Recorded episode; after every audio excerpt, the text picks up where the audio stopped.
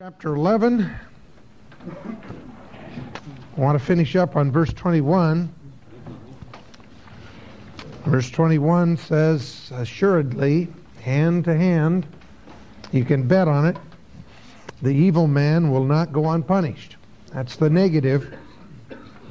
The contrast is, but the descendants of the righteous will be delivered.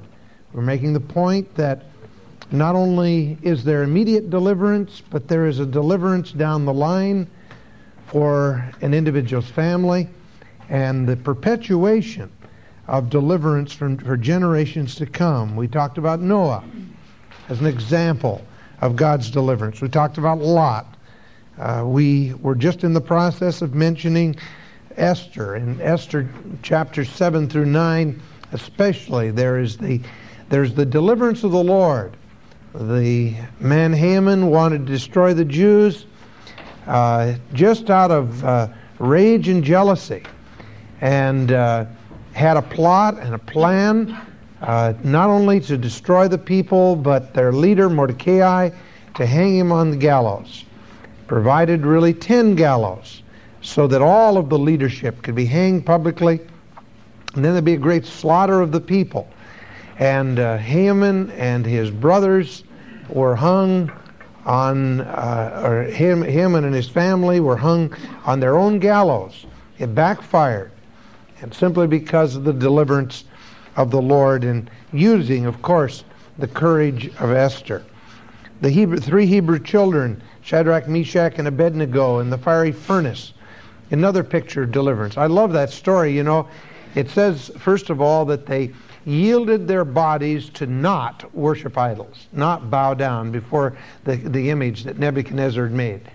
And then they, they told the king, they said, King, we're not going to bow down, and God's going to deliver us. But if God doesn't deliver us, we're still not going to bow down.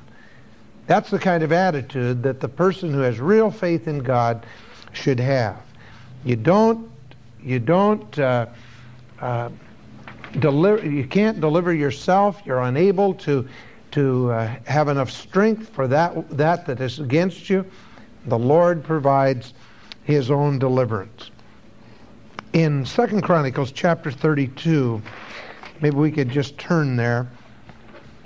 Second Chronicles chapter 32.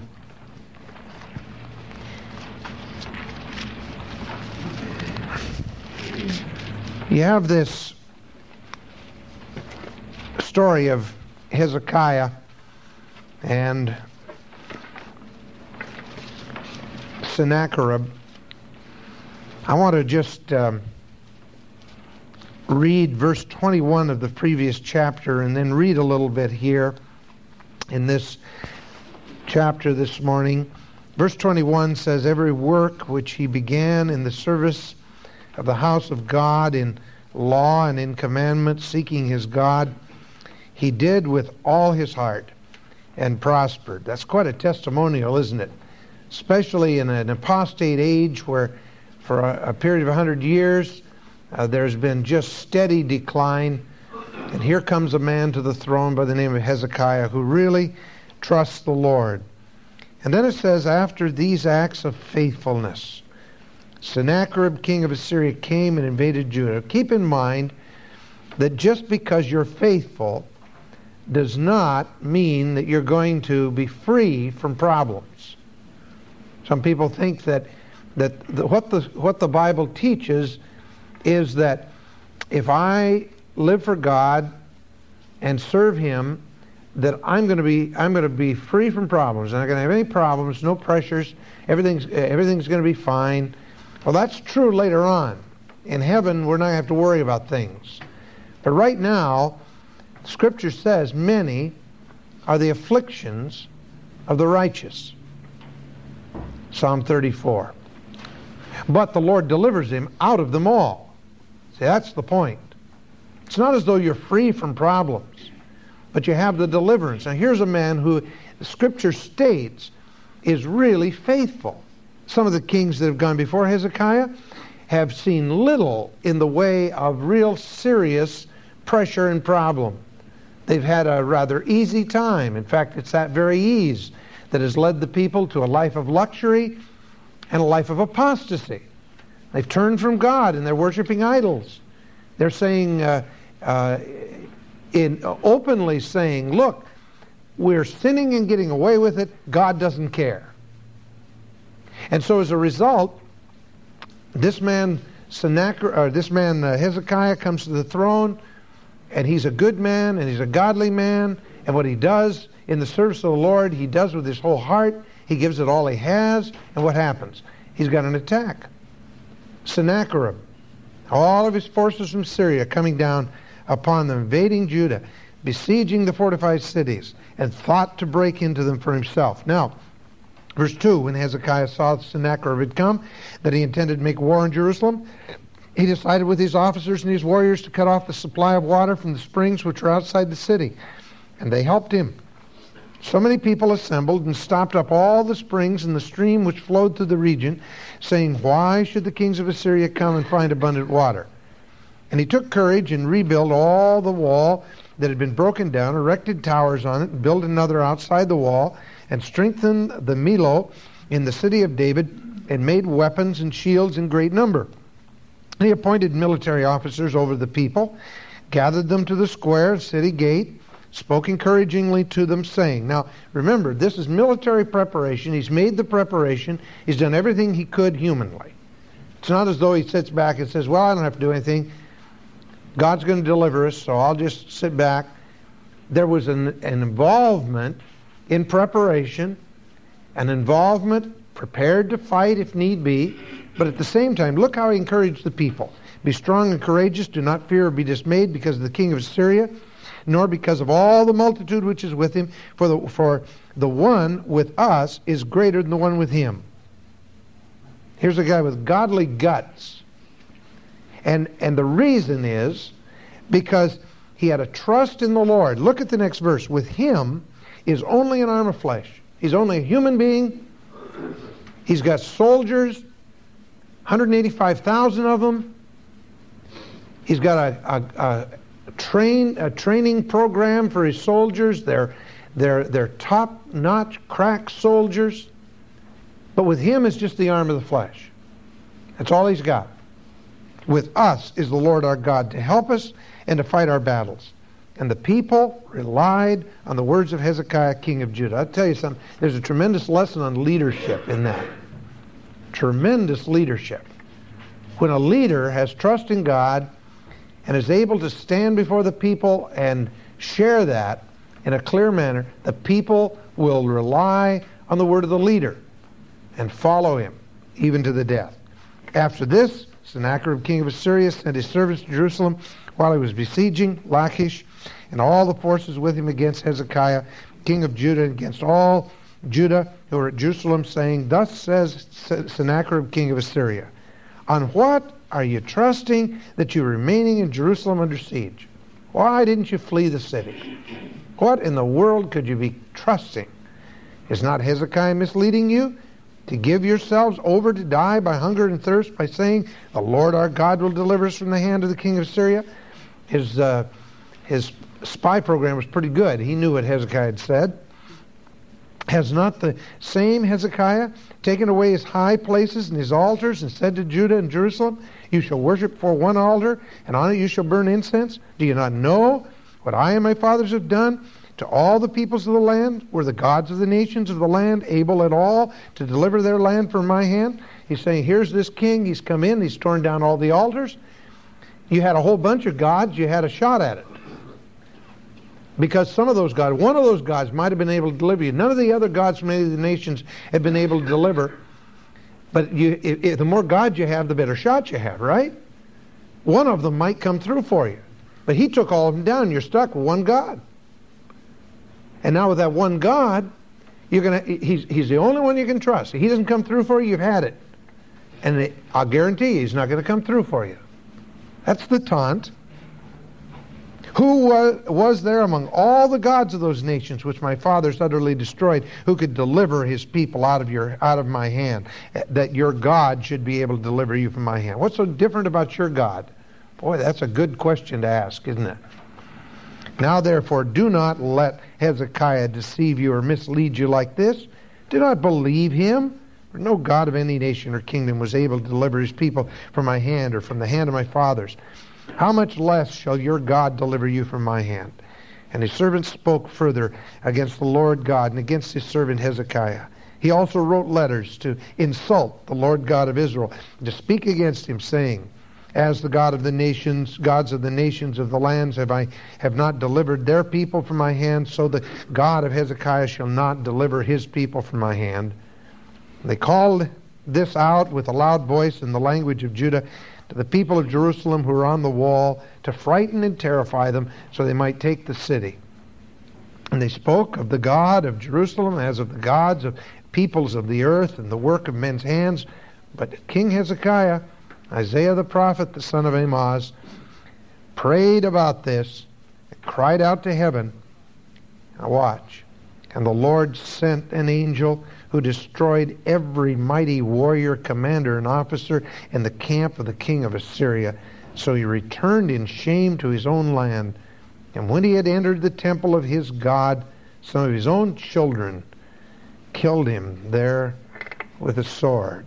So the Lord saved Hezekiah and the inhabitants of Jerusalem from the hand of Sennacherib, the king of Assyria, and from the hands hand of all others, and guided them on every side.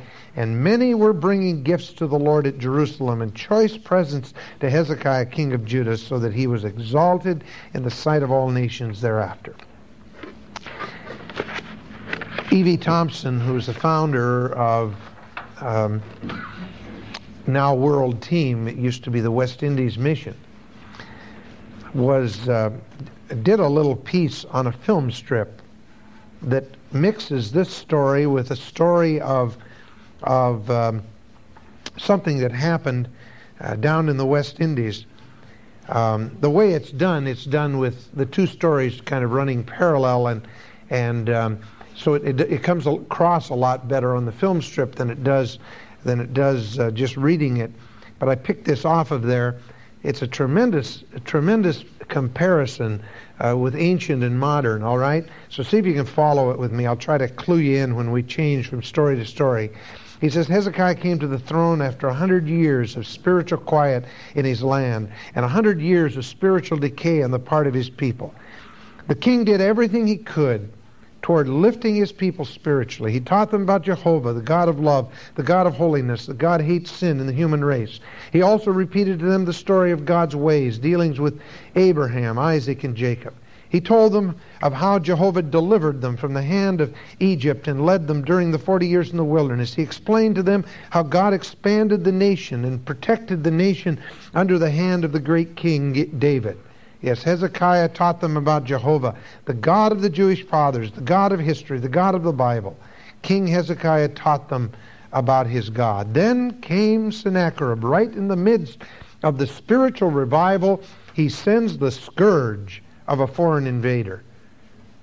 Then he says this the opposition had organized what they called the steamroller. And what it was was an immense gang, a, a mob of, of hoodlums, of two or three thousand people. And they would go through the country and simply smash the houses of all the partisans of the opposition, simply ruin them. They'd go into a man's house, pull up his house by the roots, throw it away, burn it up, ruin the man. They had to kill the man because he tried to save his home. They cut him down. So they called it the steamroller goes back to the scriptural story.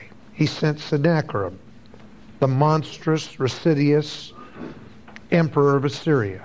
This man, Sennacherib, this monster with a heathen army at his back, sent three of his generals with most of his army to destroy Jerusalem back to the mission field. So the word came. Steamrollers coming. They were on their way a mob of several thousand.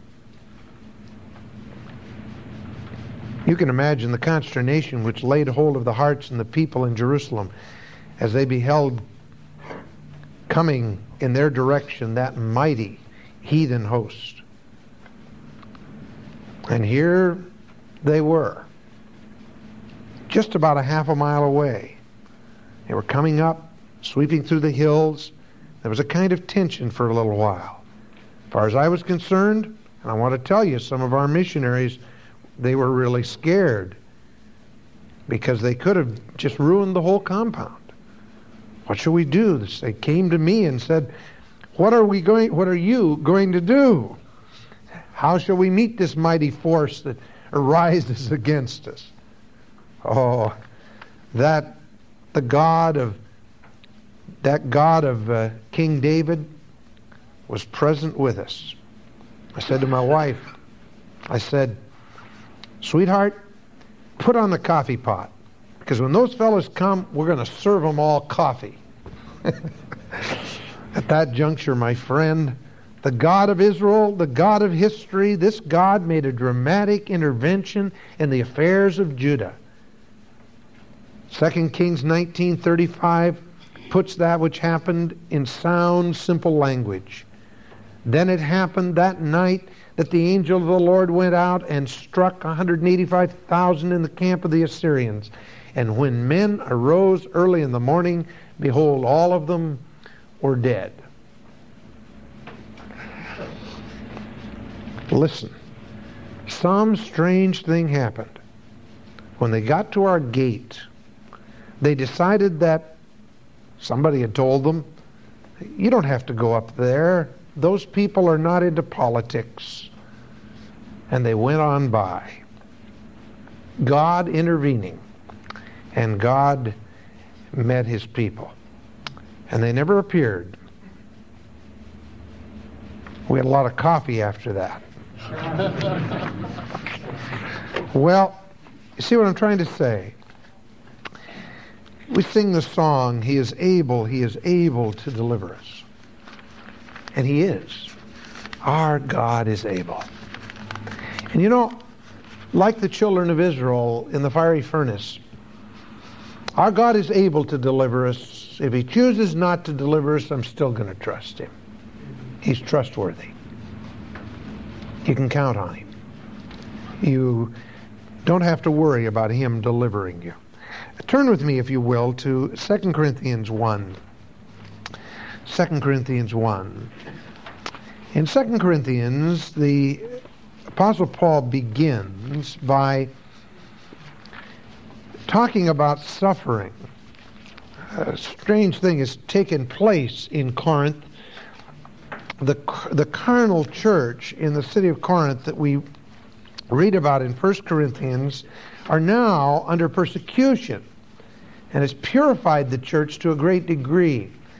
And so Paul, who had to write about the foolishness of the Corinthians and all some of their sin in 1 Corinthians, now talks a great deal about the healing power that comes in the midst of persecution. The suffering church uh, is is able to uh, to see things of the spiritual realm far better than the ones who are in ease and luxury.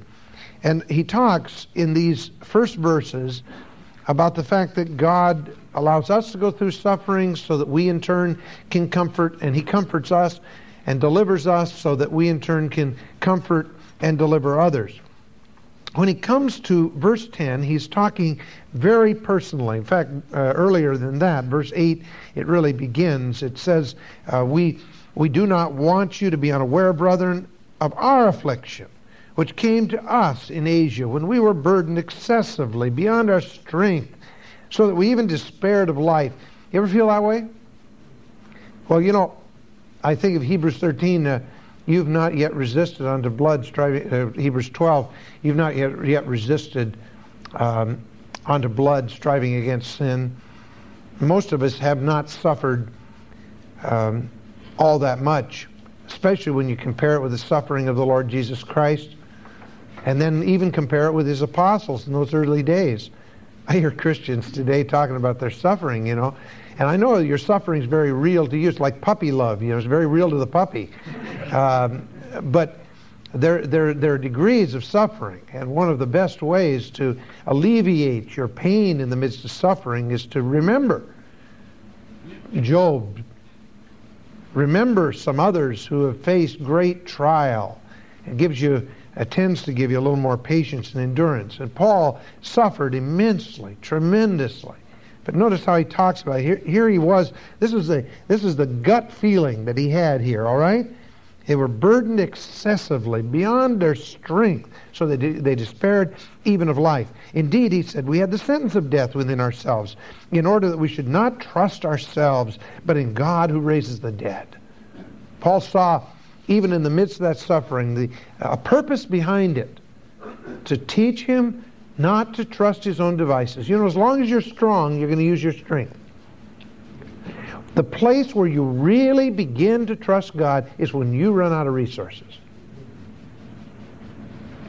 And you see, if you have all of the resources in the world to draw upon, you keep drawing upon and drawing upon them, it's a long time before you ever remember to to pray. Well, you know why people today in America don't pray the way the Bible talks about praying, the way we read about great men of God like E.M. Bounds and, and people like that who had deep prayer life? Primarily because who needs prayer? When was the last time you really had to pray for your daily bread? And we are prone as human beings to trust our own resources until we run out. And when we run out, all of a sudden we begin to learn to pray. You know, the tragedy of it all is that we should learn to pray no matter what. We should realize that the resources we have are pretty flimsy. And we should learn to trust God even when we have resources. We should go to the Lord first, thank Him for what He's provided. Tell Him we see it as from His hand. We know that He can take it from us at any moment. And recognize that we we have to trust Him implicitly every moment of the day. You don't think that's true, just, just for today, all right?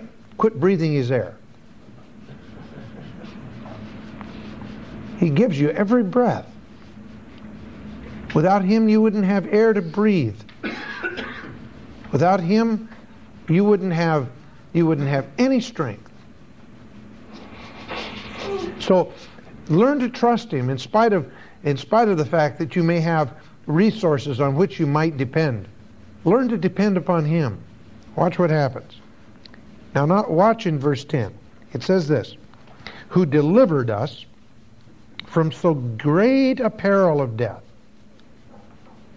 and will deliver us, He on whom we have set our hope, and will yet deliver us now, you see, really, there are three things there. There's the past. He did in the past. He delivered us. He will in the present, right now, deliver us.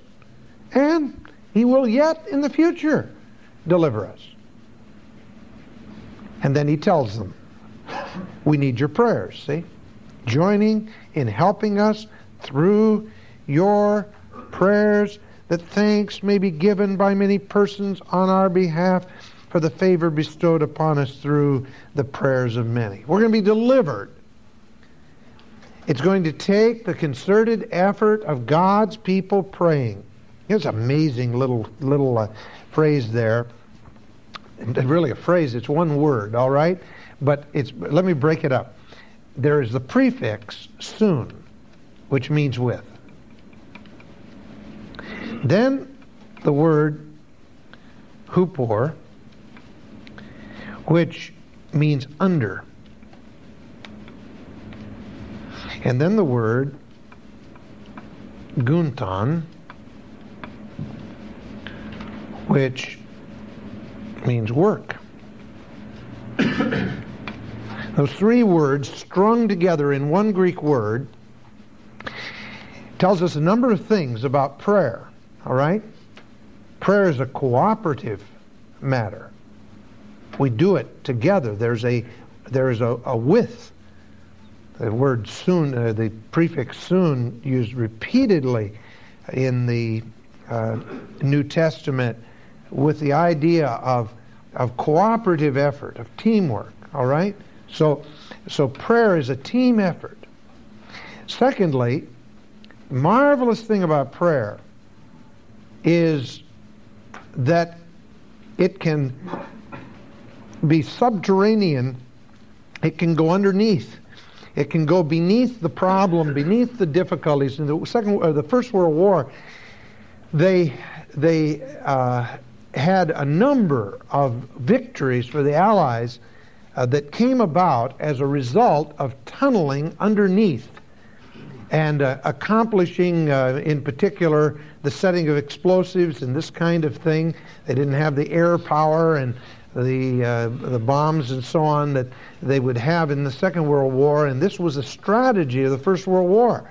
The men would get down underneath, and here the enemy was there, and they would tunnel underneath, and they were able to accomplish and subvert the, the power of the enemy because they were able to go underneath. Here's Paul uh, removed from the Corinthian church some distance, and they're sitting there saying, Oh my goodness, Paul's in trouble, what can we do? And he's saying, Boy, you can tunnel right underneath, is what you can do. You can blow, this, blow the problem to smithereens because you can get under this thing with prayer. You hear people say, Get under the burden of prayer. Right? Well, Paul's saying, I want you underneath. And then prayer is work. Prayer is work. That's well, one reason we don't like it. Who likes work? Prayer is work. But prayer accomplishes victory. Prayer accomplishes deliverance. And God has promised to deliver, but He's also promised to deliver in answer to prayer. And do you see what happened in the story of Sennacherib? Now, there, the people of Israel weren't in a place spiritually yet where they could do much to, in terms of prayer. But it says Hezekiah and Isaiah had a prayer meeting going on. Two guys. Two guys who made a difference. They prayed and God delivered. God is a God of great deliverance. Now, two things then are inevitable the destruction of the wicked and the deliverance of the posterity of the righteous. You can count on that. Go to the bank on that. God's guaranteed stamp is upon it. You can trust it implicitly. All right?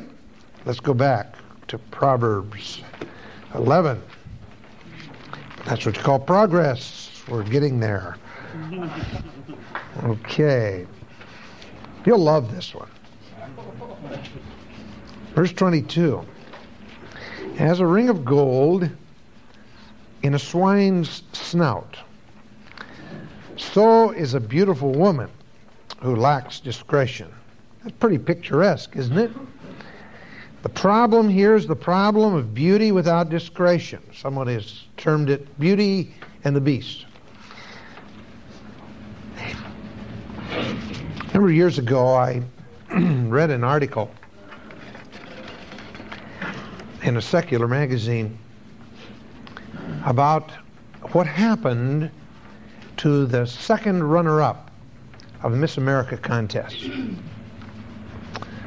It turned out that she had left that pageant uh, crushed, rejected, because she had come in third. The first runner up, of course, takes the crown in the case that the other uh, gets married or some other thing during that year and can't fulfill the Miss America role. So there is some prestige to the second, to the first runner-up. But the second runner-up, who is she? Uh, down through the years, you know, who remembers who came in third? Nobody. She left very disillusioned. And they followed her life and traced it to her suicide about five years later. And they discovered that with all of the rejection that she felt, which was not rejection at all, to get that far indicated that she no doubt was a very talented and beautiful young woman. Nevertheless, for her it was failure. And she became a prostitute and then ultimately committed suicide. It's a very sad story, very sad tale. Breaks your heart when you realize here's a girl who is among the most beautiful by our rating beauty. And every culture has their own idea of beauty, of course. But by our, our terms of beauty, here she was, one of the most beautiful women in America. And yet, she had no character to carry her through a crisis like that. We make a great mistake, men, as we raise our daughters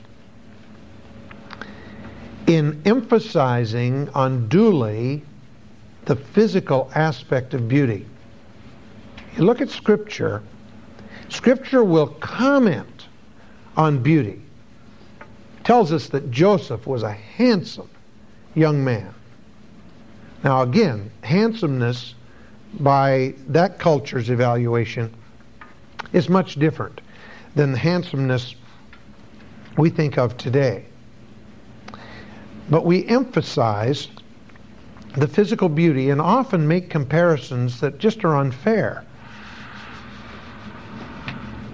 They took a survey um, a number of years ago among very attractive women in Hollywood.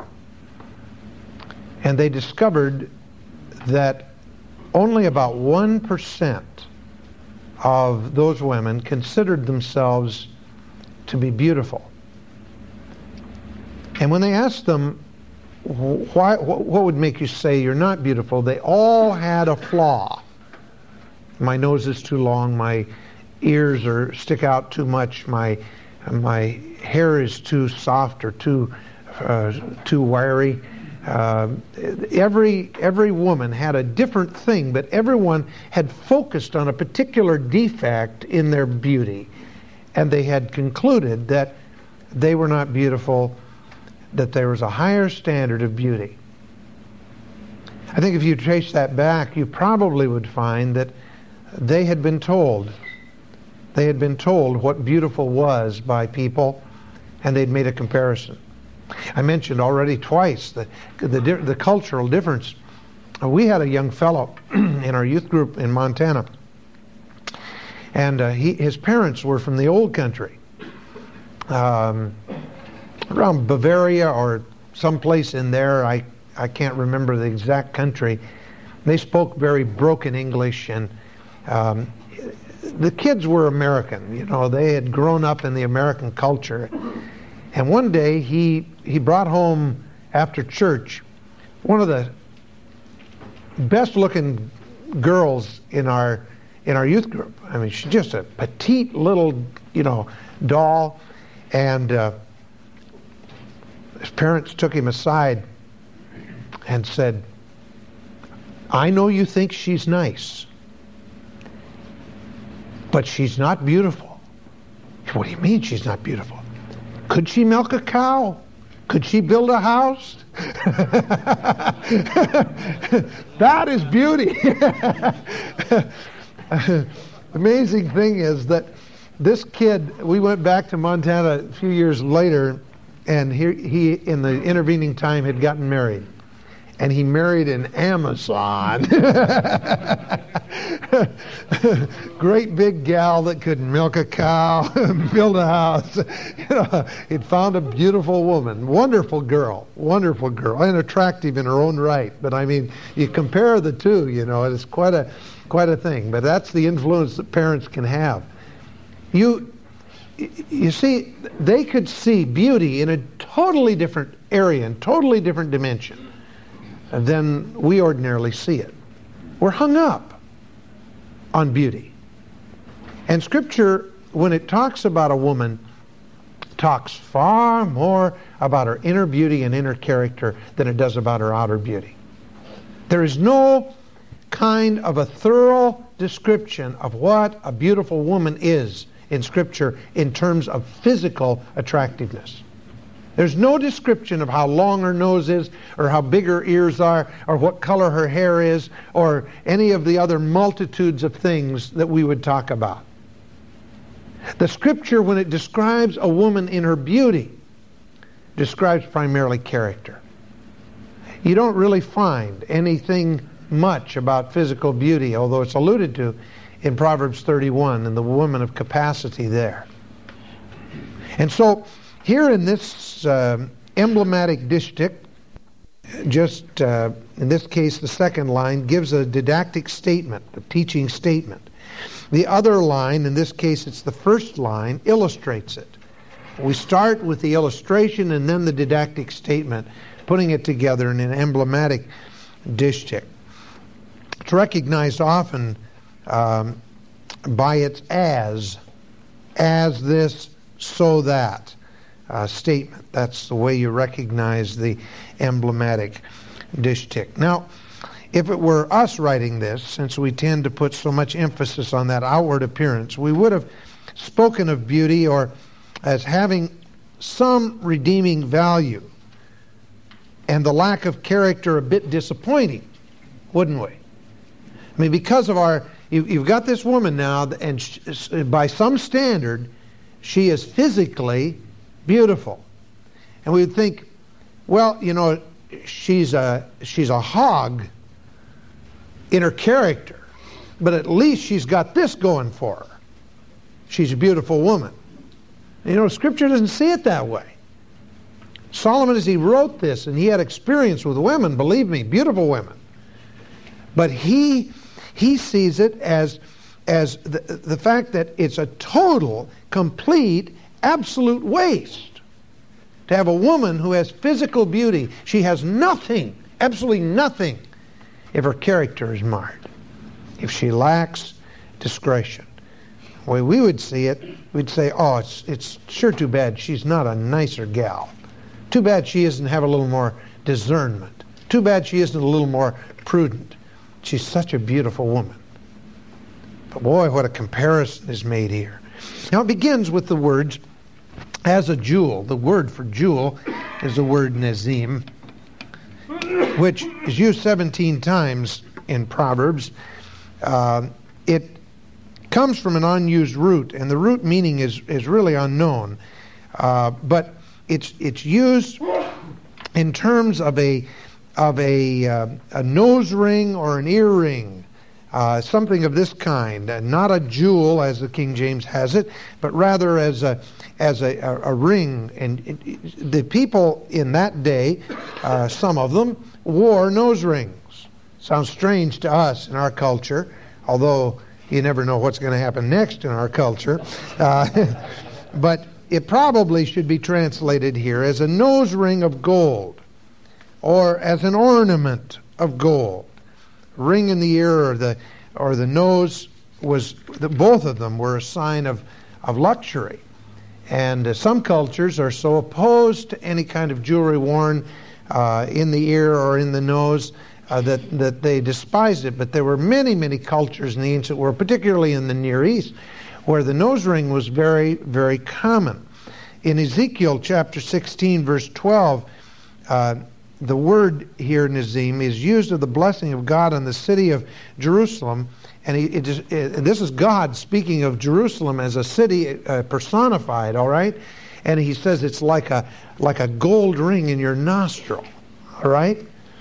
So it's not as though God had forbidden the nose ring. Don't go around wearing nose rings now just because of that. But in any event, it's just one of the things that that uh, that was used in the ancient world to speak of, of extreme luxury. It was it was going beyond the ordinary uh, to be able to afford to to put a gold ring in one's nose. In Job chapter 42 verse 11, it was a part of the offering brought to Job after his illness. They brought an offering to him, and uh, he, would, he had been healed by God and restored. And uh, when they when they came with an offering, uh, there was in among the other things that were brought to him, there was a nose ring. In Isaiah chapter three, verse twenty-one, it's mentioned as part of the attire of idol worship.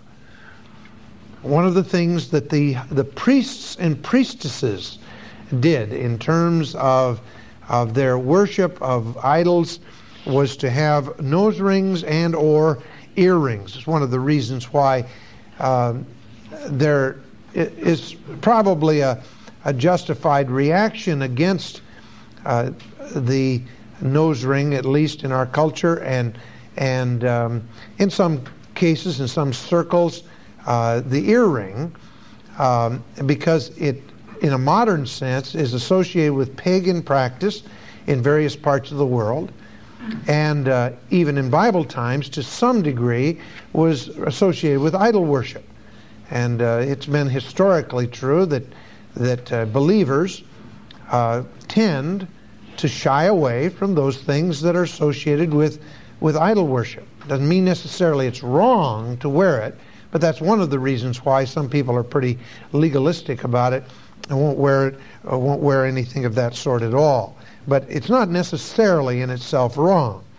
In Exodus chapter 32 and verse 2, it was a part of the offering for the tabernacle. When the people came out of Egypt, they had nose rings and they had earrings. It was a part of the collection they took up from the Egyptians when they spoiled the Egyptians. And uh, so they, they brought the offering. If we want another reference on that, uh, uh, Exodus chapter 35, verse 22 as well. Also, in the time of Gideon, in, in uh, Judges chapter 8, verse 24, uh, you can see from the description there that it was a, it was a prized possession. Uh, Judges 8 and verse 24 says this Yet Gideon said to them, I would request of you that each of you give me an earring from his spoil. For they had gold earrings because they were Ishmaelites. The Ishmaelites prized the, the uh, gold earring. So the, uh, the idea here would be either the earring or the nose ring, and obviously because of the description, the illustration, it's speaking of a nose ring. It's talking about a ring in the in the in the snout of uh, an, uh, a pig or a swine. The word for gold we have seen before is zahab. It's um, literally the root means to shimmer. It's the shimmering metal, uh, that which is gold in color, and usually it's speaking of the precious metal that we know as gold today. The most basic of uh, this is the most basic of all of the Hebrew words to describe gold most of the reference to gold had to do with uh, the building of the, temple and the house for Solomon in Solomon's time. In, in, the use of the word in the Old Testament, it's used uh, periodically throughout the Old Testament. But where you find the most use of it is when it's talking about the tabernacle. Repeatedly, almost every verse there for a while, it's, it's talking about gold this and gold that, gold the other thing. God Himself is uh, described, described as coming in, in golden splendor in that description in Job chapter 37, verse 22. It's the shimmering splendor of gold. But here is gold seen in what seems to be a ridiculous circumstance. A gold ring, a precious gold ring, a prized commodity. But where do we find it? Find it in the snout of a pig. Strange place to find a gold ring. What a waste. I'm sure that if you uh, if you follow at all the price of gold, and uh, particularly a few years ago when gold was $800 plus an ounce, and you saw a heavy uh, ring uh, that you you knew was pure gold, and uh, you happened to be at the pigsty, and you saw this snout of this pig wallowing in the mud, and, and here is this thick gold ring in that thick pig snout. There's not a one of you that wouldn't think in their mind, what a stupid thing. A pig with a gold ring? It's ridiculous. Now, the term in a swine's mouth, uh, snout, the, the swine was this word C H A Z I Y R, Chazir. And the root simply means enclosed. It was, it, it, was a word that meant a penned animal. Usually, though, it was a pig or a wild boar that it was speaking of. In Leviticus 11:7, we have a description of the pig as an unclean animal. And in Deuteronomy chapter 14, verse 8, Moses, in giving his recapitulation of the law, said, Don't eat their flesh, dealing with the swine, with the chazir. It's don't eat their flesh or touch their dead carcass uh, because they were the most despicable of animals. It spoke of uncleanness. It spoke of shamelessness. It spoke of rudeness and debauchery. A sow among uh, among the Egypt uh, the Egyptians. You know the Egyptians used pictographs or hieroglyphics. And uh, they would they would ha- have a pictograph. The same thing is true, incidentally, in the Hebrew language. It, it, in a sense, is a pictograph. I think I mentioned that to you a few weeks ago. But that the hieroglyphic for uh, a fool was a picture of a pig, and that pig represented to the Egyptians in their writing a fool. A rabbinical uh, interpretation likens the pig to the student of the Torah who abandons himself to immorality and thus defiles the Torah of which he had been the student. It's a matter of, of, of shame, indecency, and often, often in Semitic literature was related to, to uh, moral disgrace. A person called a dog was a Gentile. A person of your own people who had shamed himself morally was a pig. Strange because it carries over today um, in, in our language. Many, many times you hear, uh, not necessarily a, always justified, but you hear women who are unliked for one reason or another described as pigs. She's a pig. You hear that in common language in our country today. Second Peter chapter 2 and verse 22. Second Peter chapter 2 verse 22.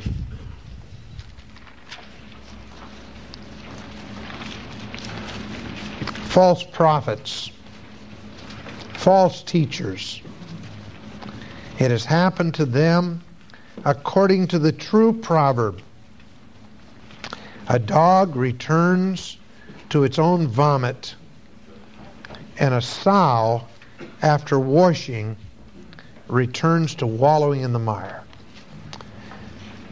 The character of these people was flawed. There was something wrong inwardly. He's described as being like a dog returning to its vomit, which is a very true thing. Proverbs 26:11 talks about it. And a sow after washing returns to wallowing in the mire. You can take a pig, you can scrub it, you can even teach it to do tricks. They're not very smart, but, you know, it'll jump through a hoop or something like that. Put a pink ribbon around its neck, and it can be your pet pig. But let it get near a puddle, and it's going to return to the mud. It loves the muck. It would far rather be dirty than clean.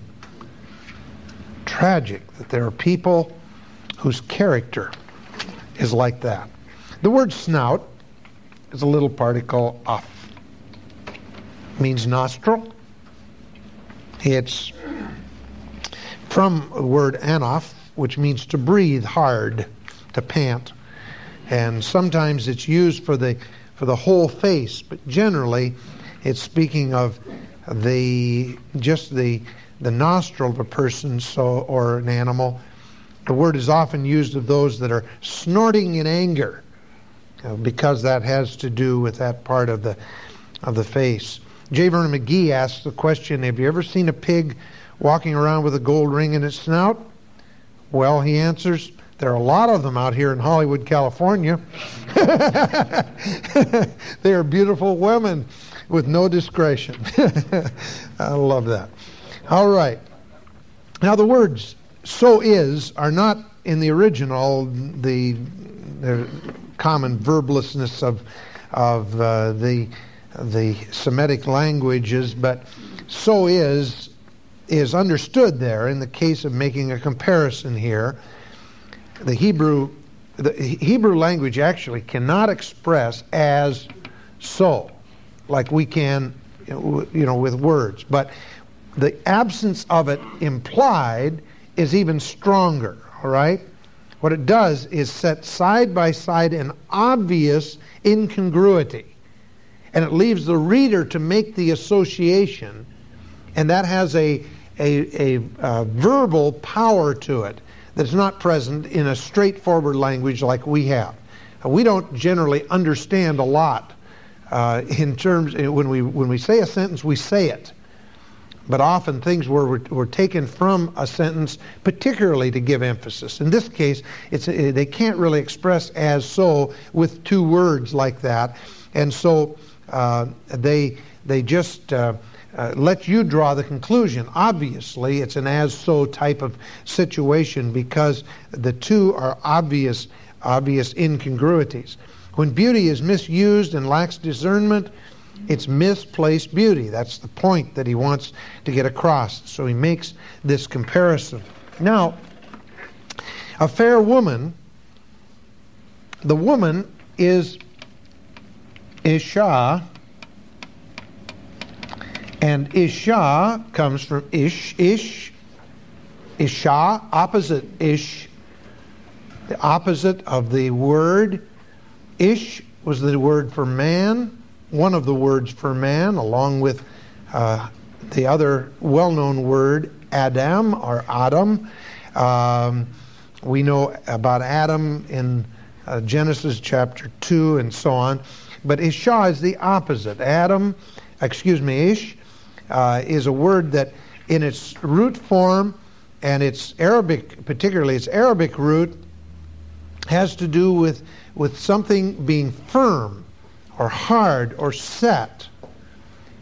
The idea is that it can be that of leadership. Isha is the complement to Ish, the completing of Ish, and means the opposite soft, tender, pliable. And therefore, it, it's a beautiful description of what man and woman really are and what um, Adam was lacking when God saw it was not good for him to be alone.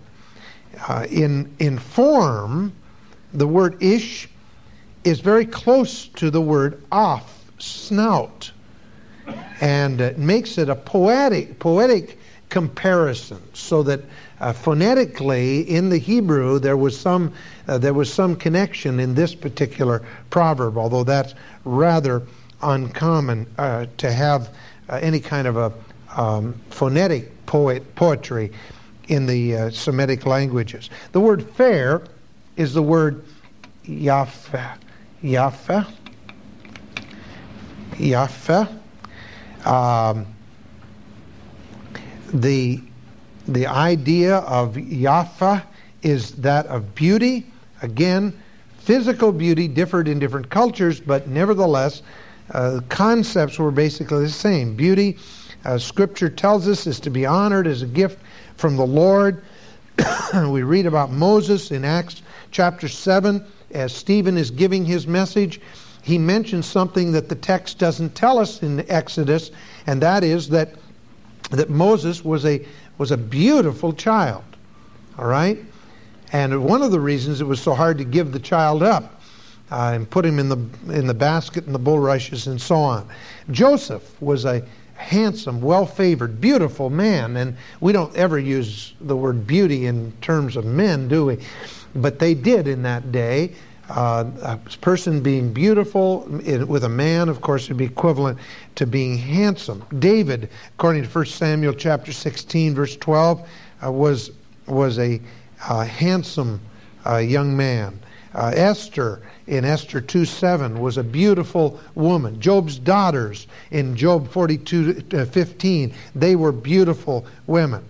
And yet, Proverbs 31 and verse 30, in describing the virtuous woman or the woman of capacity there, the virtue means of moral capacity, really. Uh, it describes her as, as uh, having beauty, but it says beauty is failing. Beauty is a fading vanity. Uh, what it says particularly is this charm is deceitful, and beauty is vain. You can't count on beauty uh, staying with you. Uh, women uh, tend to, to lose some of the outward exterior beauty with age.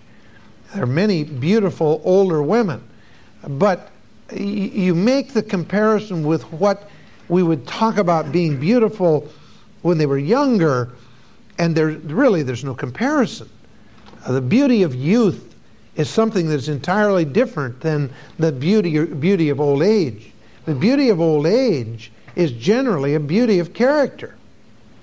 Uh, one of the saddest things that I that I've seen in recent days to me, sitting in a restaurant, uh, sidewalk cafe type thing in the city of San Francisco, and to see all of the sad, ugly, older people walking down the streets.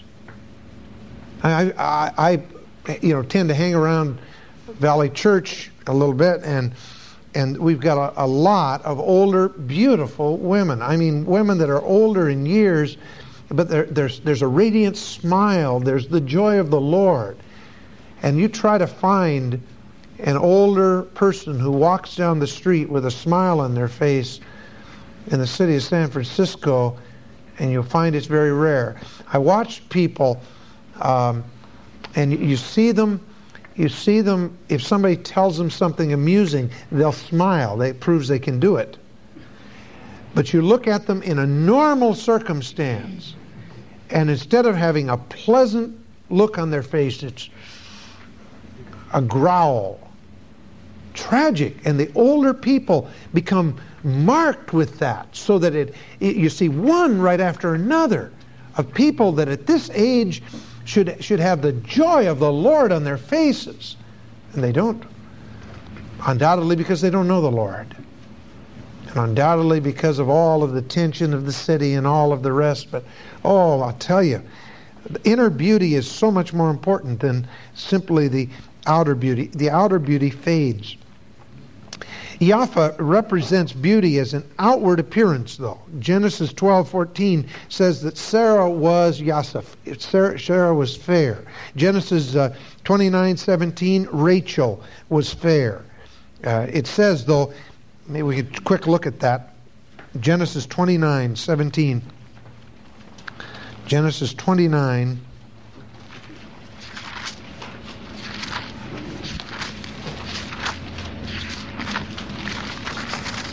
Verse 17.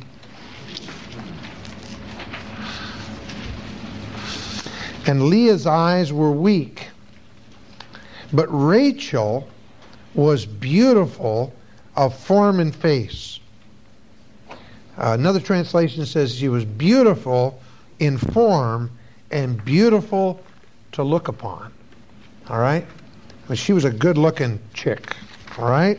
Understand that? But this beautiful woman has problems. The outer beauty is not an index to her character. See?